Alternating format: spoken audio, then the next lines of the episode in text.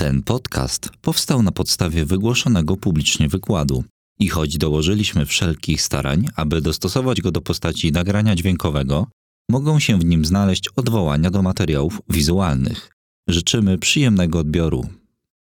Granice nauki Noble i Ignoble Konrad Lorenz, czyli o jednym takim, co rozmawiał ze zwierzętami. Łukasz Kwiatek.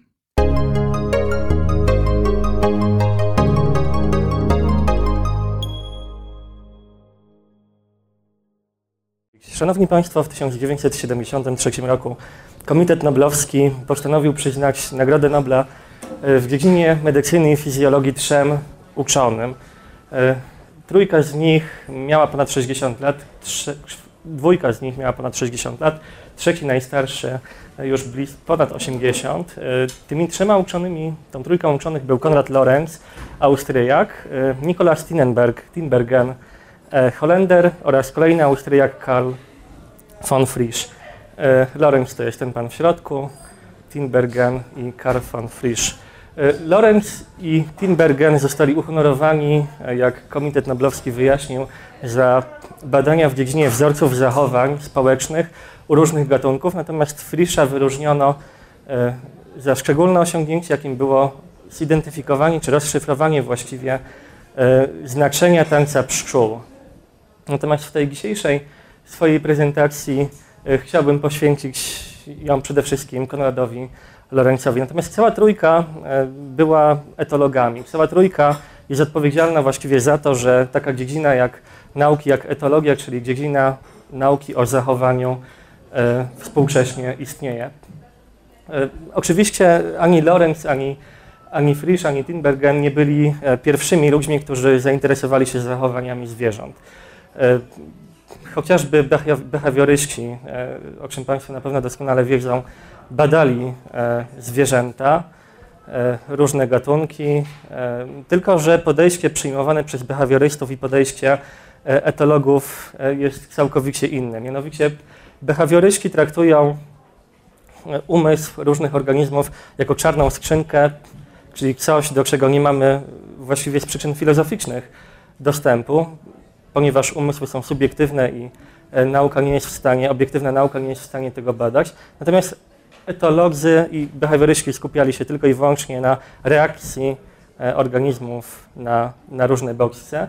Natomiast etolodzy byli zainteresowani tym, co jakby siedzi wewnątrz organizmu, ponieważ zdawali sobie sprawę z tego, że zachowanie to jest coś, co może podlegać presji e, doboru naturalnego. Po prostu. Dobór naturalny mógł wytworzyć, wyprodukować u różnych organizmów różne, różne zachowania. E, behawioryści skupiali się na badaniach laboratoryjnych, natomiast etolodzy e, prowadzili swoje badania zarówno w środowisku naturalnym, jak i, jak i właśnie w laboratorium. E, Lorenz jest oczywiście wybitnym, wybitnym badaczem, był wybitnym badaczem, natomiast do tego cyklu pasowałby moim zdaniem, do cyklu poświęconego zarówno noblistom, jak i laureatom Ig Nobla, pasuje jak mało kto, ponieważ e, no, jest to człowiek, który prowadził badania i był obdarzony bardzo dużym poczuciem, poczuciem humoru. Myślę, że mógłby uchodzić za takiego no, patrona właściwie wielu e, przyznanych dużo później nagród e, Ig Nobla. E, wiele z tych ignobli przyznano właśnie w dziedzinie etologii za badania e, dotyczące różnych zachowań zwierząt. Lorenz, jak Państwo się e, przekonają, eksperymentował ze zwierzętami również w taki sposób, że myślę nie brakowało mu, możemy tak powiedzieć, poczucia, poczucia humoru. Jest on również znany z tego jako bardzo dobry autor książek naukowych i popularno-naukowych. W Polsce większość z nich się ukazała. Te dwie są na pewno współcześnie do zdobycia w księgarniach. To są dwie książki popularno-naukowe, jak człowiek trafił na psa i rozmowy ze zwierzętami. Nieco trudniej jest z jego innymi książkami. Regres człowieczeństwa, tak zwane zło, odwrotna strona zwierciadła, e, o których też trochę, trochę więcej dzisiaj opowiem. Żeby zacząć tak po Bożemu, to może krótki życiorys. Konrada Lorenza. On się urodził w Austrii w 1903 roku w rodzinie e, lekarza. Jego ojciec był chirurgiem. Od, rodzina była dość zamożna, mogła sobie pozwolić na posiadłość taką wiejską, gdzie on się wychował i posiadali również mieszkanie w Wiedniu, gdzie, gdzie później studiował. Od dzieciństwa fascynowały go zwierzęta. Hodował właściwie jako mały chłopczyk różne gatunki ryb w akwariach, zbierał jaszczurki, uważnie obserwował kaczki, jak wspomniał w eseju napisanym na stronę Komitetu Noblowskiego internetową, właściwie eseju biograficznym napisanym z okazji przyznania mu, przyznania mu Nagrody Nobla, które właśnie można znaleźć na tej stronie komitetu. E, uważał się już wtedy za jakiegoś eksperta e, w dziedzinie zachowania zwłaszcza kaczek. Tak wnikliwie e, je obserwował. On swoje obserwacje prowadził ze swoim przyjacielem z dzieciństwa, Brardem Hellmanem, który niestety skończył tragicznie razem ze swoją rodziną podczas II wojny światowej. E, Lorenz chciał początkowo studiować zoologię w związku z tą swoją pasją i paleontologię, ale ojciec namówił go na to, żeby jednak studiował medycynę. On posłuchał swojego ojca, e, ale jednak na studiach trafił na takich profesorów, którzy nie tylko nie uniemożliwili mu e, badania nad zwierzętami, ale właściwie no, jakoś podsycili tą jego pasję i te jego zainteresowania. W 1936 roku spotkał po raz pierwszy na sympozjum poświęconym E, instynktom Nikolasa Tinbergena. E, w 1939 roku trafił e, do Królewca, do miasta Immanuela Kanta, gdzie objął katedrę psychologii. To było dość zaskakujące, ponieważ on był badaczem zachowań zwierząt, więc powierzenie mu katedry psychologii było dość odważne ze strony władz uczelni. Natomiast zainteresował się też wówczas właśnie filozofią, zwłaszcza E, filozofią Kanta, napisał nawet tekst o e, idei wiedzy a priori Kanta w świetle darwinowskiej e, ewolucji, którą praksę to później rozwinął i na tej podstawie powstała właśnie książka Odwrotna strona zwierciadła, napisana już w niewoli w ZSRR. No właśnie, ponieważ w 1941 roku Lorenz został powołany do Wehrmachtu jako lekarz wojskowy. E, rok później trafił na front, a po dwóch latach w 1944 roku został wzięty e, do niewoli. Tam przygotował manuskrypt odwrotnej strony zwierciadła, czyli książki właściwie o tym, e, czym jest ludzki umysł, dlaczego kultura do tego umysłu jest no, niezbędna. W niewoli Lorenz miał się dobrze, to znaczy nie, nie narzekał zbytnio na czasy które spędził w Związku Radzieckim. Po czterech latach wrócił do Austrii. Został zwolniony. E, uzyskał skromne środki. Nie było dla niego pracy na uczelni od początku, ale uzyskał skromne środki na prowadzenie w swoim rodzinnym Altenbergu małego ośrodka, jakiejś takiej stacji badawczej, w której kontynuował swoje, swoje eksperymenty, ale niedługo później postanowił szukać szczęścia za granicą i miał wyjechać do Anglii ale w tym czasie właśnie, żeby uczyć na uniwersytecie i prowadzić tam badania, ale w tym czasie Towarzystwo Maxa Plancka zwróciło się również do niego e, z propozycją utworzenia Instytutu e, Fizjologii Behawioralnej, który właśnie e, Lorenz założył i przez wiele lat był jego dyrektorem. Obecnie ten instytut właściwie w dużej części jest zamknięty. Została tylko jakby jedna jego działka tego, co działało w czasach, gdy Lorenz był, Lorenz był szefem tego instytutu i on został ta część została przekształcona w Instytut e, Ornitologii Maxa Plancka. E, Lorenz twierdził, że my jako ludzie mamy się czego obawiać. To znaczy mamy się oba możemy się obawiać tego, że źle skończymy. E, mianowicie twierdził, że sami z siebie doprowadzimy do upadku jakiegoś naszego czegoś, co moglibyśmy nazwać człowieczeństwem. Twierdził, że czeka nas kulturowo jakiś duchowy, duchowy regres. E, dlaczego tak uważał? No, doświadczenia wojny to pewnie jedno, e, ale druga sprawa e, to właśnie ta idea, zgodnie z którą umysł jest tworem kulturowym. Mianowicie Lorenz twierdził, że ludzki umysł rozwija się o wiele szybciej niż to, co moglibyśmy nazwać ludzkim duchem, czy to, co on nazywa ludzkim duchem, czyli ta subiektywność, która jest ugruntowana e, całkowicie biologicznie.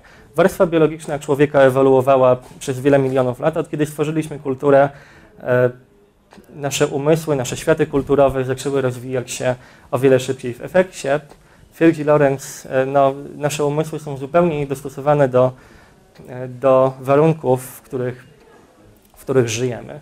Nasze ciała, nasza cała biologia jest niedostosowana do tych warunków, które sobie, które sobie stworzyliśmy.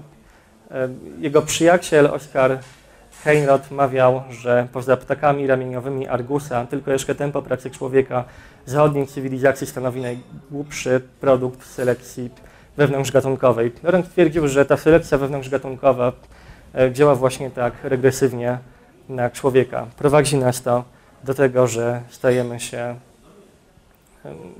ludźmi, którzy poszukują przede wszystkim pieniędzy, zależy nam na wartościach takich stricte materialnych i przestajemy umieć dostrzegać istoty żywe w naszym środowisku. E, Argusa mamy tutaj na, na obrazku. E, w porównaniu chodzi oczywiście o to, że te lotki e, były przedmiotem ostrej selekcji doboru płciowego, czyli samice Argusa poszukiwały partnerów obdarzonych dłuższymi lotkami, a to oczywiście nie pomagało im ani w lataniu, ani ani no, nie dodawało im szans na przeżycie i spłodzenie potomstwa, więc Lorenz uważał, że ten produkt jest jakimś takim ślepym zaułkiem, zaułkiem ewolucji. W związku z tym, że żyjemy w takich czasach, do których jakby nie pasujemy biologicznie, żyjemy w takich realiach właściwie, do których nie pasujemy biologicznie, Lorenz twierdził, że zapadamy właśnie z tego powodu na różne choroby, nerwice e, i tak dalej. Czujemy się wyjałowieni z sensu, ogarnia nas, zwłaszcza młodych ludzi, jakaś no, nie, nie do przezwyciężenia nuda. E, ale Lorenz e, twierdzi, że znalazł również receptę na to, e, jak rozwiązać ten problem regresu człowieczeństwa. Mianowicie należy według niego pokazywać ludziom piękno świata przyrody. Nie tylko miał na uwadze piękno estetyczne różnych organizmów czy przyrody jako takiej, ale miał również e, na myśli piękno mechanizmów, które e, w tej przyrodzie można odnaleźć i tym wykładzie postaram się w związku z tym e, no, posłuchać rady, rady Lorenza i przybliżyć Państwu kilka mechanizmów, pięknych mechanizmów, które występują w przyrodzie, a które Lorenz i jego współpracownicy zidentyfikowali. Właściwie y, no, sam Lorenz do tego stopnia był zwolennikiem, był wielbicielem przyrody, że zamienił swój dom no, w takie wielkie y, zbiorowisko najróżniejszych, najróżniejszych zwierząt. Jego dom rodzinny przypominał właściwie mieszkanie doktora Dolitla. I może dwa cytaty z jego, z jego książki pozwolą zobrazować, do jakiego stopnia Lorenz dopuszczał zwierzęta właściwie do, do swojego życia. Niestety mój ojciec nie wyczuł wszystkie środki wychowawcze mojej małżonki wobec gęsi. Starszy pan bardzo lubił gęsi gęgawy, szczególnie z powodu rycerskiego, odważnego zachowania gęsiorów. Nie potrafił odmówić sobie przyjemności codziennego zapraszania ich na podwieczorek na werandę. Ponieważ już od jakiegoś czasu miał kłopoty ze wzrokiem, zauważał materialne następstwa tych gęsich odwiedzin tylko wtedy, jeśli w nie wdepnął. Kiedy któregoś dnia poszedłem do ogrodu w porze podwieczorku, ku memu zdumieniu nie dostrzegłem tam prawie żadnych gęsi. Mając złe przeczucie, pobiegłem do pracowni ojca i co zobaczyłem. Na wspaniałym perskim dywanie wokół mojego staruszka, który pił herbatę przy biurku i spokojnie czytał gazetę, zgromadziły się 24 gęsi. On po kolei podawał im kawałki chleba.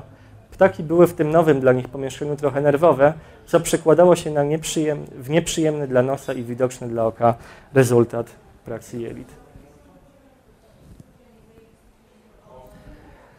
Najlepsze zastosowanie odwrotnego działania kraty znalazła moja małżonka, kiedy nasze najstarsze dziecko było jeszcze bardzo małe. Hodowaliśmy właśnie wtedy kilka wielkich kruków, dwie duże żółtokrzube kakadu, dwa lemury mangozy i jedną małpkę kapucynkę. Zwierzęta, też szczególnie kruki, bardzo źle znosiły sytuację, kiedy zostawały same z dzieckiem. Więc moja żona, nie namyślając się długo, zbudowała w ogrodzie dużą klatkę i wstawiła do środka chodzik do dziecka, czyli klatka właściwie w domu rodzinnym Lorenców nie służyła po to, żeby trzymać tam zwierzęta, ale po to, żeby trzymać tam dzieci, które e, no, źle znosiły obecność zwierząt i vice versa. E, Lorenz najbardziej znany jest ze swoich badań i hodowli e, gęsi gęgawy. I może znowu oddajmy mu głos, jak to jego właściwie wychowanie, bo można by tak powiedzieć, gęsi wyglądało. Trwało to kilka minut, podczas których uszczęśliwiony siedziałem przed gęsim gniazdem, gdy spod brzucha białej gęsi rozległ się jakby pytający cichy szept. Wi, wi, wi, wi, wi. Stara gęś odpowiedziała rzeczowo i uspokajająco takim samym głosem, tylko w swojej tonacji. Gang, gang, gang, gang. Przepraszam za tą artykulację. Zamiast jednak się uspokoić, jak by zrobiło każde roztropne gęsie dziecko, moje szybko wypełzło spod rozgrzewającego pierza, spojrzało jednym okiem do góry, w twarz przybranej matki i głośno płacząc uciekło. Tak mniej więcej brzmi fip, fip, fip. Tak mniej więcej brzmi pisk małej gęsi gęgawy, wyrażający opuszczenie, które w różnych odmianach jest charakterystyczne dla wszystkich uciekających z gniazda ptaków. Wyprostowane z wysoko uniesioną głową, nieprzerwanie głośno piszcząc, biedne dziecko wstało pośrodku drogi pomiędzy gęsią a mną. Wystarczyło, że zrobiłem mały ruch, a płacz dziecka ustał i dziecko podeszło do mnie z wyciągniętą szyją i gorącym pozdrowieniem. Wi, wi, wi, wi, wi. Nawet kamień by się wzruszył, słysząc jak biedne dziecko zanosząc się płaczem, biegło w naszą stronę, potykając się i zataczając zadziwiającą szybkością i uporem, którego znaczenie nie można było błędnie zrozumieć. To ja, a nie biała gęś domowa, byłem jego matką. No jak do tego doszło, że e, Lorenz został matką różnych, różnych gęsi? On odkrył e, mechanizm, który nazwał wdrukowaniem. Mechanizm ten polega na tym, że e, u wielu gatunków, przede wszystkim ptaków, istnieje taki mechanizm, który wiąże je emocjonalnie z pierwszym, odpowiednio dużym obiektem, które piskle zaraz po wykluciu zauważy. Jeżeli będzie to człowiek, zwierzęta, te, te pisklęta będą uważały człowieka e, za swoją, za swoją matkę. E, taki mechanizm oczywiście w większości, w normalnych warunkach sprawdza się doskonale, więc on mógł być wyselekcjonowany przez dobór naturalny, e, ponieważ zazwyczaj to matka opiekuje się młodymi aż do ich wyklucia. E, natomiast w sytuacjach eksperymentalnych można tym oczywiście manipulować. Można w cudzysłowie schakować ten mechanizm e, wdrukowania, pokazując siebie, swoją twarz, czy kogokolwiek innego, jakiś, jakikolwiek inny obiekt pisklęciu, który od tego momentu będzie, będzie e, uważać tę postać, czy ten, ten przedmiot ze swoją matkę. Inne gatunki e, mają nieco inaczej działający mechanizm wdrukowania. Na przykład e, u kaczek krzyżówek podobny eksperyment początkowo się nie sprawdzał. Mianowicie, kiedy Lorenz w inkubatorach e, wyczekiwał na wylęgnięcie się piskląt, pisklęta kaczki krzyżówki jednak bały się go po, po wykluciu, nie traktowały go jako swojej matki. Dalsze badania ujawniły, że prawdopodobnie e, najważniejszą rolę przy wdrukowaniu e, u kaczek krzyżówek jednak odgrywa nie widok obiektu, ale e, jednak dźwięk, jaki, jaki matka kaczka wydaje. No więc Lorenz jako poważny badacz chciał przetestować tą hipotezę również na sobie, no i w związku z tym należało kwakać po prostu e, jak kaczka krzyżówka po tym, jak pisklęta e, się wyklują. No i znowu oddajmy mu głos. Pomyślane, wykonane. Skoro czystej krwi dzikie kaczki miały wykluć się dokładnie w sobotę zielonoświątkową, włożyłem do inkubatora jajo, potem wziąłem z niego kaczek dzieci, które wysychały pod moim okiem, a ja sam w najlepszym kaczym języku wykwakiwałem dźwięki wzywające do wymarszu. Godzinami, przez pół dnia. Moje wysiłki odniosły sukces. Małe kaczki patrzyły na mnie, zagierając łebki. Tym samym najwidoczniej się mnie nie bały i kiedy ciągle kwacząc powoli zacząłem się oddalać, posłusznie podążały za mną w ciasnej, zbitej gromadce, zupełnie jak za matką. Wszystko, co wydaje właściwy, kwaczący dźwięk, zostaje uznane za mamę. Tylko obiekt zastępczy nie mógł być zbyt duży. Na początku tego doświadczenia z kakrzymi dziećmi usiadłem wśród nich na trawie, aby zmusić je do pójścia za mną, nie wstając zacząłem się odsuwać ale jak tylko wstawałem i próbowałem iść wyprostowany, kaczki nie podążały za mną. Rozglądały się na wszystkie strony, najwyraźniej czegoś szukając, ale nie mnie. zaraz zaczynały przenikliwie gwizdać, wyrażając w ten sposób opuszczenie. Nie mogły zaakceptować, że ich zastępcza mama jest tak wysoka. Żeby skłonić je do pójścia za mną, musiałem poruszać się na czworakach. Było to mało wygodne, ale jeszcze mniej wygodna była okoliczność, że prawdziwa kaksza mama bez przerwy kwacze. Małe kaczki krzyżówki były w, w przeciwieństwie do dzieci gęsi gęgawy bardzo wymagającymi wychowankami. Wystarczy sobie wyobrazić dwugodzinny spacer z takimi dziećmi, cały czas w kucki i nieprzerwane kwakanie. Ale to nie wszystko. Podjąłem się tego wielogodzinnego trudu w interesie nauki, a więc owej niedzieli zielonoświątkowej kwacząc wędrowałem w Kucki z moimi jednodniowymi kaczkami po zielonej majowej łące w górnej części naszego ogrodu i cieszyłem się posłuszeństwem i skrupulatnością, z jaką moje stado kaczuszek szłapało za mną chwiejnym krokiem. Ale kiedy się podniosłem, zobaczyłem płot, a za nim rząd bladych twarzy. Cała wycieczka stanęła w miejscu i z przerażeniem przypatrywała się temu, co robię. To niewybaczalne. Oto gruby pan z wąsami kręci się w, kół, kręci w ósemki na łące, ogląda się co chwila i bez przerwy kwacze. Natomiast ukrytych w wysokiej trawie kaczuszek, które usprawiedliwiałyby i wyjaśniły moje zachowanie, wystraszeni goście przy płocie nie mogli widzieć. E, takie tego rodzaju eksperymenty mogły prowadzić oczywiście do najdziwniejszych zachowań po stronie e, zwierząt, z którymi eksperymentowało, e, mogły prowadzić na przykład do tego, że zwierzęta te brały osobniki z innego gatunku za swoich partnerów. I tak Lorenz w swojej książce również opisuje to, jak zakochała się w nim kawka o imieniu Krzok. I tak na przykład zakochał się we mnie inny kupiony dorosły samik z kawki. To był jeszcze kolejny przypadek, który traktował mnie pod każdym względem jak panią kawkę. Godzinami próbował nakłonić mnie do wpełznięcia do wybranej przez niego kryjówki, w której założył gniazdo i która była bardzo mała. Zawsze chciał mnie karmić wybornymi według niego kąskami, przy czym dziwnym zbiegiem okoliczności rozumiał, że usta człowieka służą do tego samego celu, co dziób ptaka.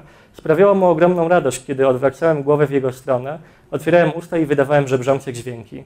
Było to z mojej strony wielkie poświęcenie, ponieważ drobno postrzępione, zmieszane ze śliną kawki larwy mącznika nie należały do moich ulubionych dań. Jeśli nie spełniałem w tym sensie oczekiwań ptaka, co było całkiem zrozumiałe, musiałem pilnować własnych, własnych uszu, aby kawka nie napchała mi do nich aż po same bębenki rozdrobnionych larw, tak jak, kawałki, tak jak kawki wsadzają pokarm językiem głęboko do gardzieli samca lub samiczki. Ale badania Lorenza nie dotyczyły tylko i wyłącznie e, wdrukowania. Zajmował się całym aspektem, całym spektrum zachowań społecznych najróżniejszych gatunków, e, przede wszystkim takich, które prowadziły do różnych, różnych sporów. I to te badania czy wnioski, które na podstawie tych badań wyciągnął, nakłoniły go do napisania prawdopodobnie najważniejszej e, jego książki, książki o tytule Tak zwane zło, której chciałbym poświęcić właściwie większą część no, tej dzisiejszej, dzisiejszej prezentacji. W książce Tak zwane zło Lorenz przygląda się agresji. E, agresja może być skierowana w świecie zwierząt albo e, na osobniki należące do innego gatunku, albo na osobniki należące do tego samego gatunku. Agresja skierowana na osobniki do innego gatunku jest zwykle ewolucyjnie oczywista. Mianowicie chodzi albo o polowanie, czyli albo o zdobycie pokarmu, albo jakąś ucieczkę czy, czy walkę nakierowaną na to, aby nie zostać upolowanym. E, innym przykładem agresji jest tak zwane nękanie, czyli zniechęcanie różnego rodzaju atakami albo, e, albo symulowanymi atakami drapieżnika do ataku. Chmara na przykład ptaków e, leci w kierunku, w kierunku drapieżnego ptaka, w ten sposób no, utrudniając mu życie i zniechęcając go go do polowania. Inną, e, innym rodzajem agresji jest no, tak zwana reakcja krytyczna, czyli już walka jakiegoś zapędzonego w kozi róg osobnika na śmierć e, i życie. Natomiast agresja wewnątrzgatunkowa, zdaniem Lorenza, wcale taka oczywista e, z perspektywy ewolucyjnej nie jest. Dlaczego? Ano dlatego, że Lorenz nie znał jeszcze, gdy pisał tę książkę, nie znał E, teorii samolubnego genu, spopularyzowanej później e, przez, przez Richarda Dawkinsa. Idea samolubnego genu wyjaśnia, dlaczego organizmy rywalizują w ramach e, danego gatunku. No dlatego, że organizmy sterowane są przez w cudzysłowie samolubne geny, to znaczy geny, które odpowiadają za takie mechanizmy, które pomagają czy prowadzą do tego, żeby dany organizm rozprzestrzeniał właśnie własne geny. No właśnie, własne geny, a nie geny pozostałych, niespokrewnionych ze sobą członków swojego gatunku. No ale z perspektywy doboru gatunkowego, który, e, który Lorenz wierzył, e, agresja wewnątrzgatunkowa rzeczywiście nie jest oczywista, no bo jeżeli dobór naturalny prowadzi do wytworzenia takich mechanizmów, które sprzyjają zachowaniu gatunku, to agresja e, wśród członków tego samego gatunku wydaje się no, przynajmniej bardzo problematyczna z perspektywy takiego, takiego rodzaju doboru. Ale Lorenz e, stwierdził, że można ją wyjaśnić, odwołując się do kilku funkcji, które, które taka agresja międzygatunkowa, wewnątrzgatunkowa e, może mieć. Mianowicie walka, agresja wewnątrzgatunkowa to oczywiście albo walka o terytorium, czyli o zasoby, albo o partnerów. No właśnie, no i wewnątrzgatunkowa agresja według, według Lorenza może mieć e, takie funkcje. Mianowicie równomierne rozmieszczenie osobników w przestrzeni. Jeżeli osobniki, które znajdą się zbyt blisko, walczą między sobą, to ten mechanizm walki między sobą pozwala im zająć jak najlepsze przestrzenne ułożenie e, właśnie w danym środowisku, jak najlepiej wyznaczyć rewiry poszczególnych zwierząt.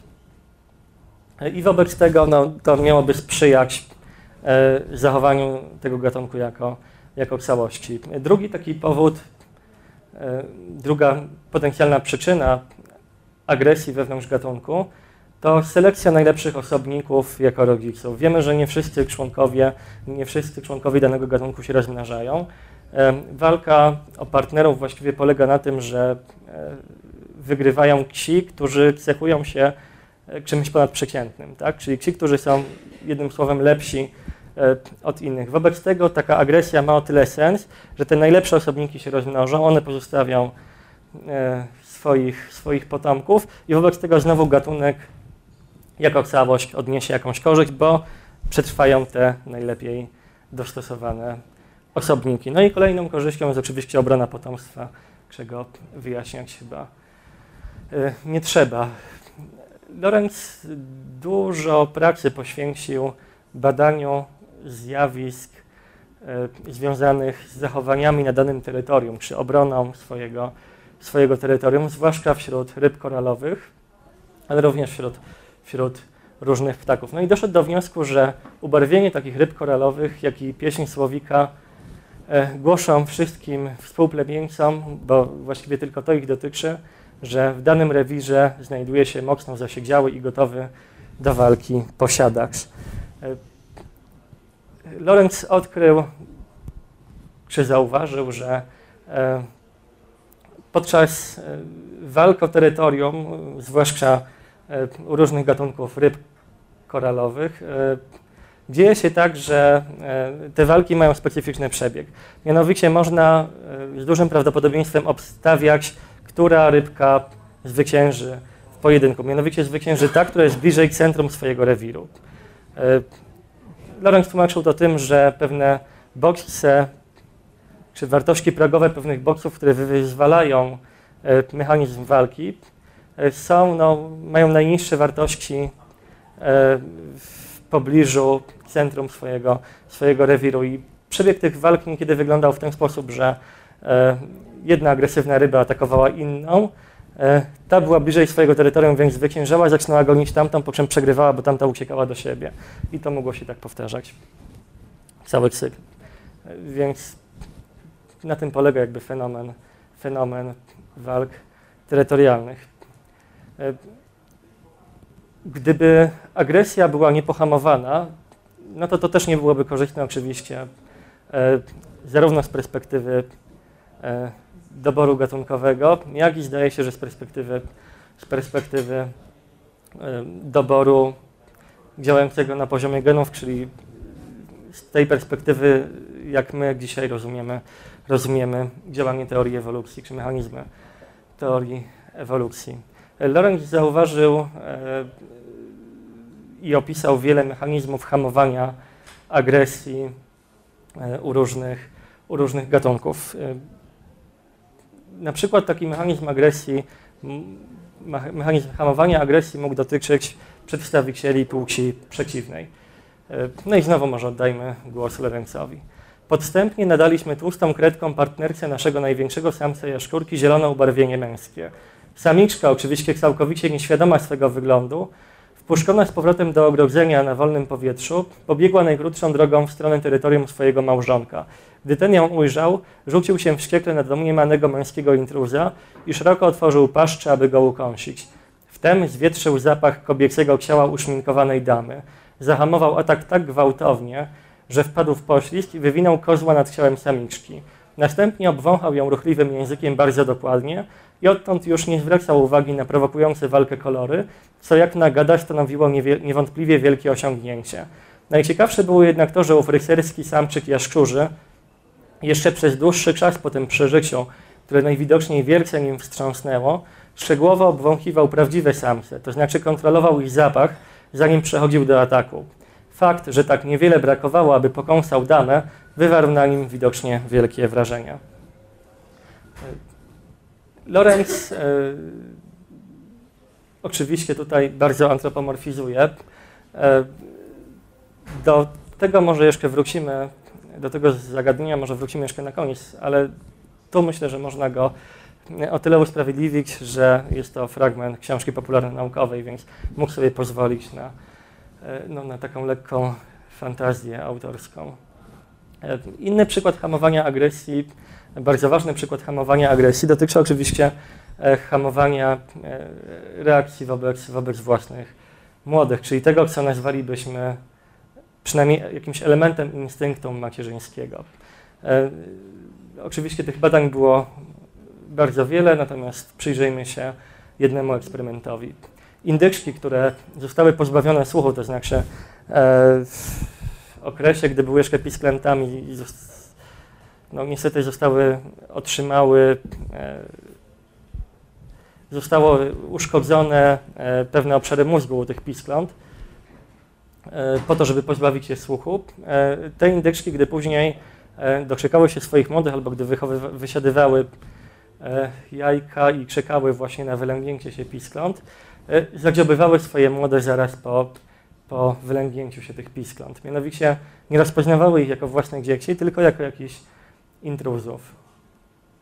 E, u tych samiczek aktywował się schemat atakowania, atakowania no, tego, co znajduje się w gnieździe, tak? czyli schemat atakowania jakiegoś intruza. Gdyby pisklęta były o wiele większe, to mogłyby się wyzwalać u tych e, indyczek inne reakcje, mianowicie reakcja ucieczki albo tej reakcja krytyczna, czyli walki na śmierć i życie. Natomiast intruz był mały, więc można go było e, skutecznie zagrzeblać albo przegonić. I wniosek, e, wniosek Lorenza był taki, że to no, prawdopodobnie dźwięki wydawane przez pisklęta prowadzą do rozpoznawania czy traktowania piskląt przez matki e, jako ich własne młode i otaczania ich jaką, jakimś rodzajem opieki macierzyńskiej. E, ten wniosek potwierdzony był e, innym warunkiem tego eksperymentu, mianowicie słyszącym indyczkom podsuwano atrapę piskląt, atrapę, która nie wydawała dźwięków, no i ta atrapa e, również była obiektem, obiektem ataku, ale jeżeli e, to sztuczne piskle e, wytwarzało, wydawało dźwięki, mianowicie włączono nagranie prawdziwych dźwięków piskląt, indyczka natychmiast przestawała atakować taką atrapę. No, z tych badań możemy wyciągnąć następujący wniosek, że instynkt macierzyński to tak naprawdę u zwierząt wielka idealizacja. Mianowicie w rzeczywistości składa się on z jakiegoś ogromnego zespołu najróżniejszych wzorców, stałych wzorców zachowań, które obejmują m.in. hamowanie agresji, e, a to zachowanie hamowania agresji wyzwalane jest różnymi bodźcami, na przykład u indyczek bodźcami dźwiękowymi. To, w jaki sposób życie społeczne danego gatunku jest organizowane, również ma duży wpływ na to, jak, jakie mechanizmy hamowania agresji występują u danego gatunku. Mianowicie możemy e, za Lorencem wymienić kilka sposobów organizacji życia e, społecznego u zwierząt. No, takim pierwszym, najprostszym jest stado anonimowe, czyli stado składające się z dużej liczby osobników, e, zwykle albo ze sobą niespokrewnionych, albo słabo spokrewnionych. E, takie stada spotykamy u bezkręgowców, no u owadów to są zwykle jednak e, osobniki spokrewnione, ale zostawmy e, ten przypadek. Ławice u ryb, e, a u ludzi, jak Lorenz zauważa, moglibyśmy takie stado porównać do tłumu ludzi w panice, gdzie wszyscy jeden dla drugiego jest tak naprawdę obcym człowiekiem. Takie stado anonimowe jest filogenetycznie, czyli z perspektywy rozwoju gatunkowego, bardziej pierwotne niż grupy złożone z bliskich krewnych. E, przede wszystkim dlatego, że te grupy złożone z bliskich krewnych są spotykane u ptaków i ssaków, natomiast u tych niższych, no, myślę, że można tak powiedzieć, e, organizmów e, takich grup, takich grup nie ma. W takich grupach, w takich stadach anonimowych nie ma lidera, wszystkie osobniki są społecznie równe, a to, co robi taka ławica, no, zależy od wielu czynników. Na przykład od E, tego, jak będzie się zachowywać e, pierwsza z brzegu, która może, pierwszy z brzegu osobnik, który może pociągnąć ze sobą pozostałe, pozostałe osobniki. E,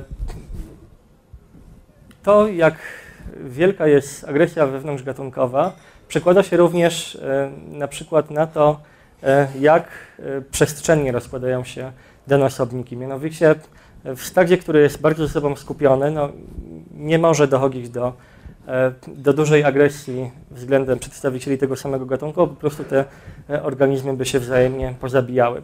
E, taką ciekawą ilustracją tego zjawiska jest ułożenie szpaków na, na przykład na drutach telefonicznych. Mianowicie zajmują one, nie tylko szpaki, różne gatunki ptaków, zajmują takie ułożenie, czyli siedzą w określonej od siebie odległości. Mianowicie siedzą, e, zostawiają e, pomiędzy jednym osobnikiem a drugim pozostaje miejsce równe długości dwóch dziobów e, osobników siedzących, siedzących obok siebie. Mianowicie szpaki rozstawiają się tak, żeby nie mogły się dziobać siedząc właśnie na swoim miejscu. I taki obrazek często można właśnie napotkać.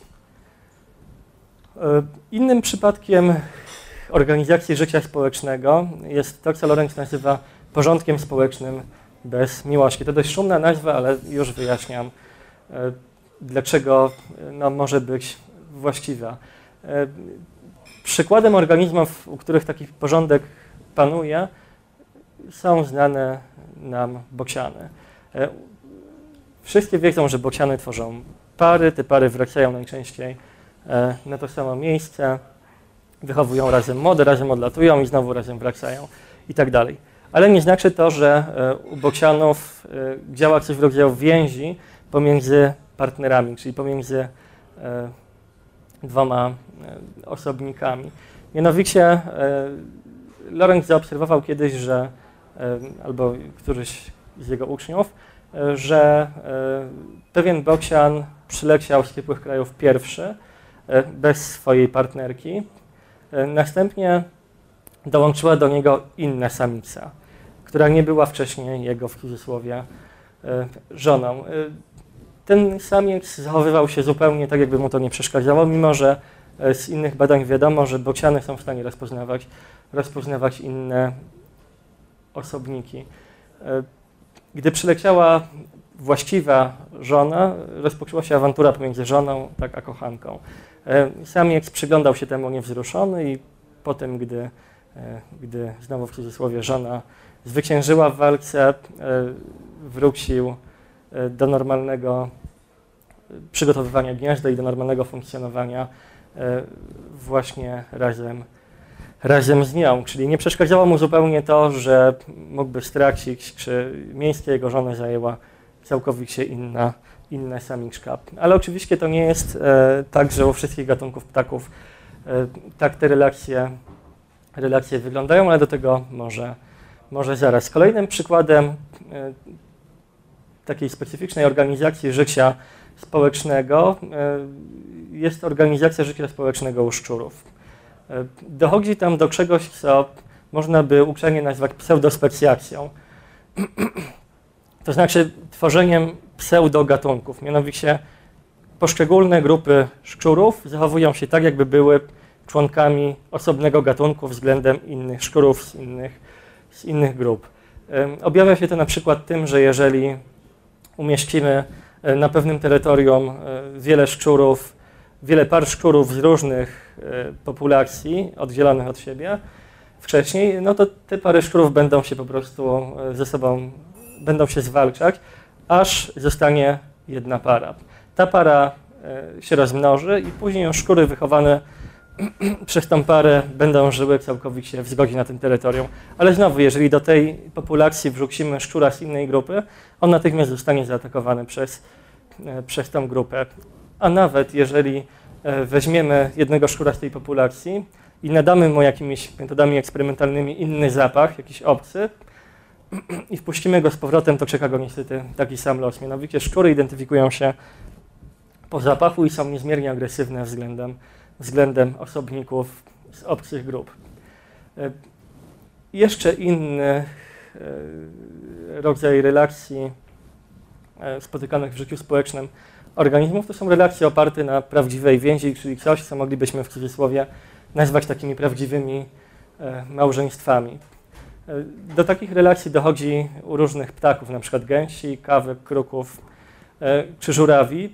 E, I e, takie partnerstwo często ma również rangę jakiegoś sojuszu przeciwko innym osobnikom. Mianowicie partnerzy wspierają się w walce o terytorium, w walce o zasoby, w rywalizacji z innymi parami w obrębie, w obrębie stada. I co ciekawe, w przypadku przywiązania do partnera obserwujemy podobne zachowanie jak w przypadku przywiązania do terytorium. Mianowicie E, w pobliżu partnera taka e, gęś czy gąsior e, będzie walczyć najbardziej wytrwale, tak jak w pobliżu no, centrum swojego rewiru, w pobliżu swojego, swojego gniazda. Czyli moglibyśmy powiedzieć, że traktują swoich partnerów, te zwierzęta, jako zwierzęta mające walor domu, domu rodzinnego.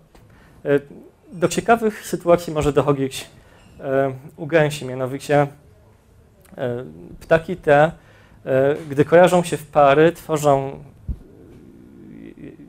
rodzaj sojuszu, który jest cementowany specyficznym rytuałem.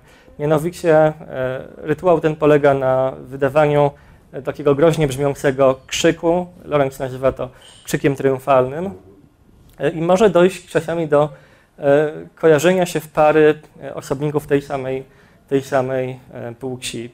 Mianowicie dwa gąsiory mogą, mogą stworzyć taką wspólnotę krzyku triumfalnego. E, ma to, daje im to oczywiście fizyczną przewagę, więc mogą one zdominować e, innych członków no, stada. Oczywiście nie mogą się rozmnażać, chociaż próbują, ale potrafią zdominować, zdominować inne osobniki w stadzie na końcu wrócimy jeszcze do tego, czy taki związek e, jest trwały. Lorenz zauważa, że e, agresja wewnątrzgatunkowa jest najniższa w tych stadach anonimowych, co jest dość zaskakujące, e, bo wydawałoby się, że organizmy, które tworzą więzi, jednak będą skłonne do powstrzymywania się od agresji, ale tak nie jest. One się powstrzymują E, od agresji, ale względem swoich, swoich partnerów. Właśnie e, u zwierząt, e, które tworzą więzi, ta agresja wewnątrzgatunkowa jest najbardziej, najbardziej rozwinięta. Jak podsumowuje Lorenz, możemy powiedzieć, że istnieje u zwierząt nienawiść bez miłości, ponieważ istnieje agresja bez rodzaju więzi, na przykład u gadów krzełryb, które są agresywne, ale więzi nie tworzą, no ale jednak nie istnieje więź bez agresji. Kilka takich e, ogólnych prawidłowości dotyczących agresji u gatunków tworzących więzi. Mianowicie, jeżeli zwierzęta są groźnie uzbrojone, czyli posiadają jakieś niebezpieczne e, zęby czy pazury, e, to u nich dobór naturalny prowadzi u tych organizmów do wytworzenia się pewnych specyficznych mechanizmów, które hamują agresję. To mogą być jakieś zachowania infantylne, czyli takie zachowania, które e, wydają dzieci, później dorosły, zachowania, które przejawiają dzieci, dorosły osobnik później może używać podobnego schematu zachowania, podobnego wzorca zachowania do tego, żeby wykazać swoją uległość. Tworzą się właśnie specyficzne rytuały hamujące, hamujące agresję. E, ale jeżeli taki rytuał zostanie wykonany, to co robi agresywny, agresywny osobnik? Mianowicie agresywny osobnik pobudzony przez e, pobudzony do agresji tak przez innego osobnika, może wykonać coś, co Lorenz nazywa ruchem nowo ukierunkowanym. Mianowicie może zaatakować Bogu ducha winnego innego osobnika z tego samego stada, czyli po prostu wyładować się na E, na kimś innym. Na przykład e, w związkach partnerskich, to znaczy e, w, w relacjach partnerskich w obrębie pary może dojść do takiej sytuacji, że samica na przykład będzie wykonywać, będzie wykonywać ruchy, które normalnie prowadzą do wzbudzenia agresji u samca, ten jednak e, w związku z tym, że to jest samica, działają na niego jakieś inne mechanizmy, e, rozpocznie wykonywanie, wykonywanie konkretnego wzorca zachowań, który, e, agresywnego wzorca zachowań, czyli takiego, który doprowadziłby do wyrządzenia krzywdy temu osobnikowi, ale ukieruje go na kogoś innego, czyli na innego, na innego osobnika. I o tym właśnie mówi ten cytat, może go już w tym momencie pominiemy. E, właśnie takie ruchy oznaczające uległość, e, co ciekawe, są najczęściej spotykane u gatunków, które, e, które moglibyśmy uznać za najbardziej agresywne. Na przykład u wilków istnieje mechanizm zachowania, który prowadzi do wyhamowania agresji u osobnika, który zwyciężył rywalizację, taki, że przegrany wilk e, nadstawia e, gardło, e, odsłania szyję, jakby pozwalając czy sugerując swojemu prześladowcy, że jest pokonany i łatwo może zostać rozszarpany. Tak? Łatwo może, może stracić życie właściwie jednym jakimś tylko ruchem. Jak opisuje to, to Lorenz, wilk odwraca głowę od górującego na nim przeciwnika, wystawiając przeciw niemu najdelikatniejszą, wypukłą część szyi. Podobny mechanizm spotykamy u kawki. Mianowicie kawka podaje temu, kogo chce ugłaskać, tuż pod dziób nieodsłoniętą wypukłość tylnej części swojej głowy. To jest miejsca, w które ptaki te kierują właśnie śmiertelne e, ciosy. No jest coś ironicznego w tym, że wilki, które e, moglibyśmy uznawać, że za tak niebezpieczne i tak agresywne e, zwierzęta okazują w tej sytuacji łaskę, gdy, e, gdy inny wilk e, wykona tego rodzaju ruch oznaczający, oznaczający uległość. Taki mechanizm wyewoluował w tym gatunku. No i całe te rozważania Lorenza prowadzą do postawienia pytania, jak to jest z ludźmi. To znaczy, czy u nas spotykamy tego rodzaju mechanizmy, jak to jest u nas z agresją, E, czy jesteśmy wyposażeni w jakieś wzorce zachowań, które e, albo innego rodzaju wytwory doboru naturalnego, które hamują agresję? I wniosek Lorenza jest dość sceptyczny. Mianowicie e, ewolucja kulturowa, jak wspomniałem na początku, wyprzedziła biologiczną, a w momencie, w którym zdobyliśmy narzędzia, którymi można w łatwy sposób zabijać swoich bliźnich, no, sytuacja stała się dramatyczna, bowiem brakuje nam odpowiednio wykształconych mechanizmów hamowania, hamowania agresji. Posiadamy coś w rodzaju popędu agresji w cudzysłowie nie potrafimy go odpowiednio ukierunkować. Jak pisze Lorenz, człowiek wyposażony w kamień to tak jakby e, gołębiowi, które walczą ze sobą wytrwale, ale jednak e, w związku z tym, że budowa ich dzioba jest dość delikatna, nie potrafią się pozabijać, dać niebezpieczny dziób kruka. E, gdybyśmy byli drapieżnikami, które mogą kłami, pazurami czy rogami polować na jakąś dużą zwierzynę, e, to wtedy wydaje się, że e, dobór naturalny musiałby nas wyposażyć w więcej zachowań, zachowań hamujących. Dlaczego wobec tego jeszcze nie pozabijaliśmy się? No, Lorenz twierdzi, że głównie dlatego, że potrafimy sobie wyobrazić negatywne konsekwencje różnych naszych czynów, czyli wiemy to, że jednak nie byłoby zbyt dobrze, gdybyśmy byli zbyt agresywni w stosunku do swoich, do swoich bliźnich. E, ale czy tak naprawdę jesteśmy, jesteśmy źli z natury? I Lorenz odpowiada w ten sposób. Naturalne skłonności człowieka nie są takie złe. Człowiek nie jest wcale od urodzenia taki niedobry, tylko nie jest dostatecznie dobry w stosunku do wymagań stawianych mu przez nowoczesne życie społeczne. I kolejny cytat. Człowiek odarty ze wszystkiego, co określa się mianem zwierzęcości, pozbawiony naporu ciemności, człowiek jako istota czysta, rozumowa, nie, na pewno nie byłby aniołem, raczej byłby właśnie jego, właśnie jego przeciwieństwem. Te mechanizmy, które pozornie prowadzą e, no, do czegoś złego, bo służą agresji, posiadają kontrmechanizmy, które służą hamowaniu agresji. Tak jest u zwierząt, u człowieka. E, no, tych mechanizmów brakuje na miarę naszych zdolności, e, które zdobyliśmy dzięki wytworom kulturowym. Ale mimo wszystko Lorenz zwracał uwagę na to, że jednak istnieją u nas pewnego rodzaju emocje społeczne, które działają do pewnego stopnia hamująco. Twierdzi na przykład, że żaden człowiek o zdrowym umyśle nie poszedłby polować na zająca, gdyby musiał zwierzę to zabić pazurami i zębami. Reakcja emocjonalna w związku nawet z wyobrażeniem sobie takiego zachowania jest chyba zbyt silna, żeby komuś z nas, myślę, sprawiało to przyjemność. No właśnie, więc Lorenz zwraca uwagę na to, że nasze emocje społeczne y, pełnią do pewnego stopnia rolę hamującą wobec agresji skierowanej na członków naszego gatunku, ale jednak jest to za mało w stosunku czy w porównaniu z tymi mechanizmami, które obserwujemy u agresywnych zwierząt. Na przykład zwracał uwagę na to, że ci piloci, którzy e, podczas II wojny światowej zrzucali bomby na, na domy zwykłych ludzi, e, nie bacząc na to, co dzieje się e, właśnie w miejscu, gdzie eksploduje bomba, to byli rodzice, którzy mogli mieć problem, żeby wymierzyć klapsę swoim niegrzecznym dzieciom. Dobór naturalny nie wyposażył nas w takie silne reakcje hamujące, E, zdolne sprostać naszym najbardziej przerażającym e, sposobom zagłady.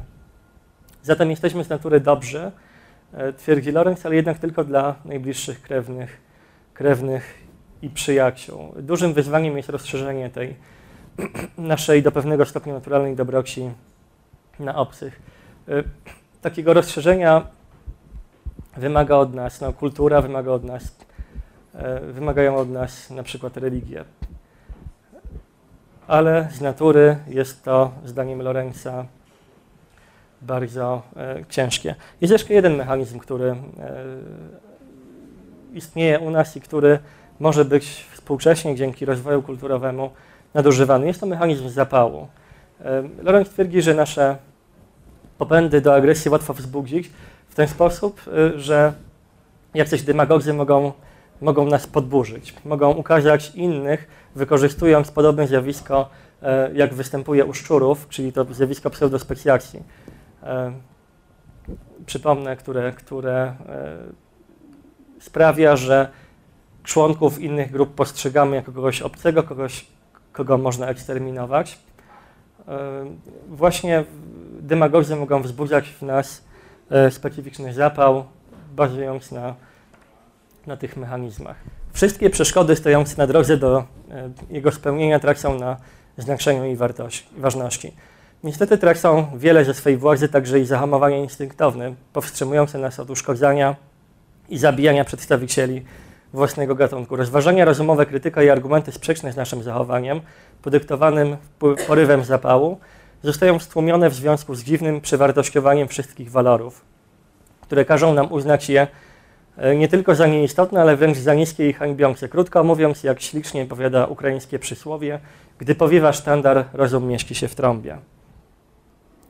E, gdybyśmy mieli podsumować e, dziedzictwo, dziedzictwo Lorenza współczesne, no to trzeba powiedzieć oczywiście o etologii.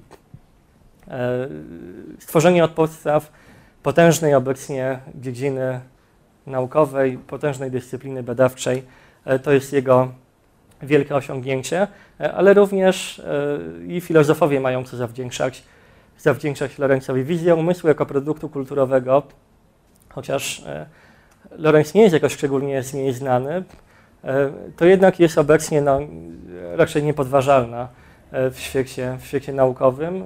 Podobne koncepcje na przykład Merlin Donald czy Michael Tomasello, już bardziej współcześni, żyjący do dzisiaj badacze, e, stworzyli. I drugim tym e, dziedzictwem filozoficznym e, no jest właściwie pierwsze w historii, pierwsza w historii próba naturalizacji zła, czyli wyjaśnienia tego, co dotychczas było domeną filozofów czy teologów w dziedzinie no, przyrodniczej. E, współcześnie podobnego rodzaju przedsięwzięcia podejmowali przykład Simon Baron Cohen, Jonathan Haidt, Rob Meister, Paul Bloom czy, czy Franz de Walloni również wiele piszą e, w tej dyscyplinie, ale co ciekawe, mało który z nich odwołuje się, odwołuje się do Lorenza.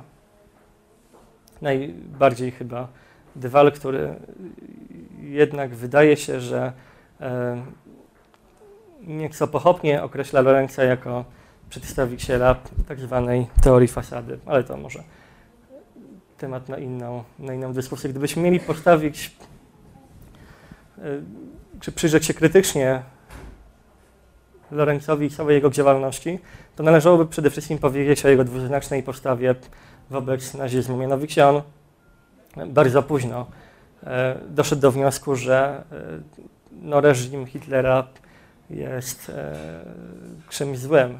To znaczy późno e, odciął się od, e, od nazizmu. E, wiązało go z nim jeszcze, z nazistami wiązały Lorenza jeszcze e, kilka prac napisanych przed wojną, mianowicie czasami zarzuca się mu, że kilka jego prac e, no, mogło inspirować, inspirować nazistów, ale to jest temat jakby dla, dla historyków czy biografów tej postaci, myślę, że najwłaściwiej będzie jednak powstrzymać się od, e, od wniosku, czy te zarzuty, zarzuty są słuszne. E, trzeba jeszcze dodać, że e, no, wiele hipotez, które, które Lorenz w swoich książkach prezentuje, zostały już zdezaktualizowane. Mianowicie te wszystkie wyjaśnienia w kontekście doboru gatunkowego no, należy uważać już za nietrafne o wiele łatwiej te wszystkie zachowania wyjaśnić, odwołując się do koncepcji e, samolubnych genów. I tak samo trudno powiedzieć, czy z tej perspektywy e, istnieją coś, co moglibyśmy nazwać ślepymi zaułkami ewolucji, no a Lorenz jednak tych ślepych zaułków ewolucji e, w swoich książkach sporo starał się identyfikować. No i na koniec antropomorfizacja. E, Lorenza, której wiele przykładów, przykładów mieliśmy E, wcześniej. No a tutaj chyba koronny, koronny przykład. Ja wspominałem o tym partnerstwie krzyku triumfalnego u gęsiorów, które, które tworzą taką parę no, homoseksualną w cudzysłowie.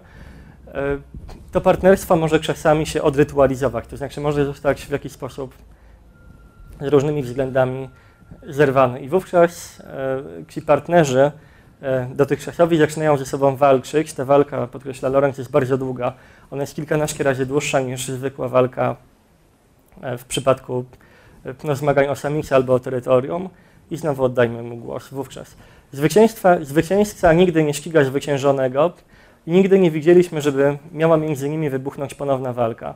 Przeciwnie, odtąd gęsiory starannie się unikają. W wielkim stadzie gęsi pasących się na podmokłych łąkach znajdują się zawsze na przeciwnych jego krańcach. Jeżeli jednak kiedyś zbliżą się przypadkowo, gdy nie zwróciły w porę na siebie uwagi, bądź celowo wskutek naszej doświadczalnej ingerencji, wykazują najdziwniejsze chyba zachowanie, jakie kiedykolwiek u zwierząt widziałem. Obawiam się wprost je opisać, aby nie wywołać podejrzenia o bezgraniczną antropomorfizację. Mianowicie gąsiory są zażenowane. Nie chcą się widzieć, nie mogą spoglądać na siebie. Wzrok ich błądzi do, wokół niespokojnie. Obiekt ich miłości i nienawiści magicznie przyciąga ich spojrzenia, które jednak natychmiast od niego odskakują. E, niczym palec sporzony gorącym, gorącym metalem. Oba wykonują przy tym cały czas różne przesadne ruchy. Czyszczą sobie upierzenie, potrząsają dziobami, jakby dla pozbycia się czegoś, co nie istnieje. Odejść po prostu od siebie nie mogą, gdyż wszystko, co mogłoby wyglądać na ucieczkę, jest uniemożliwione prastarym przykazaniem zachowania twarzy za wszelką cenę. No, ja nie wiem, czy e, to zachowanie można, można opisać jako zażenowanie. Nie wiem, czy gąsiory odczuwają zażenowanie, natomiast mam nadzieję, że ten wykład nie wprawił Państwa w zażenowanie. Dziękuję.